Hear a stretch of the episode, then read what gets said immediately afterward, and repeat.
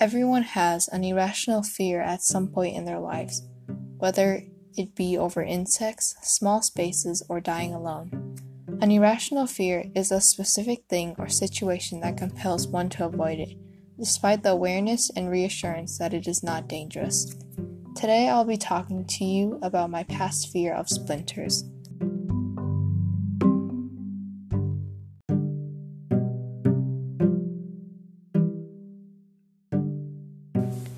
What the Splinters by Angel Vu.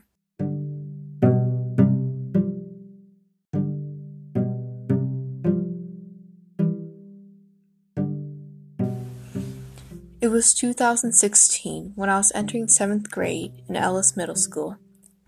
I looked at my schedule before school was about to begin the next day before summer ended. Another long school year was going to come. I saw on my schedule my core classes reading, history, math, and science. But I saw something I have never tried before woodworking. Then I remembered when I was 10, me and my dad went to Menards, a hardware store. I was helping my dad carry wood for the new shed we were building in our backyard. I felt something poking my finger, a very small splinter. My mom had to use a small needle to take the splinter out.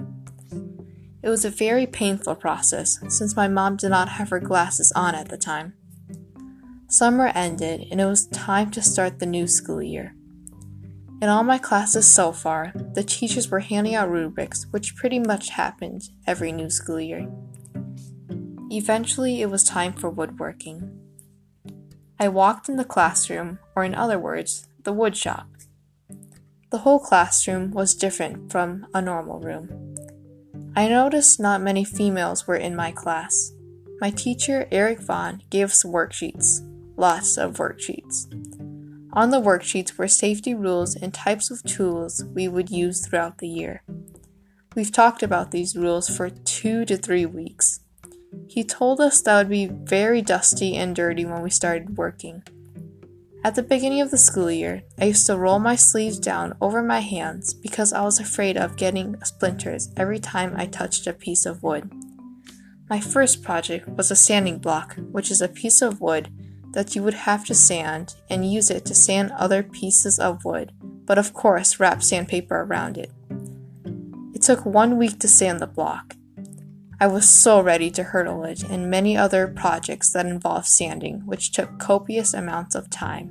Sometimes I had to stay after for these projects, but could not do that because it was part of my grade in the class of woodworking. I was not allowed to hurdle these projects across the room.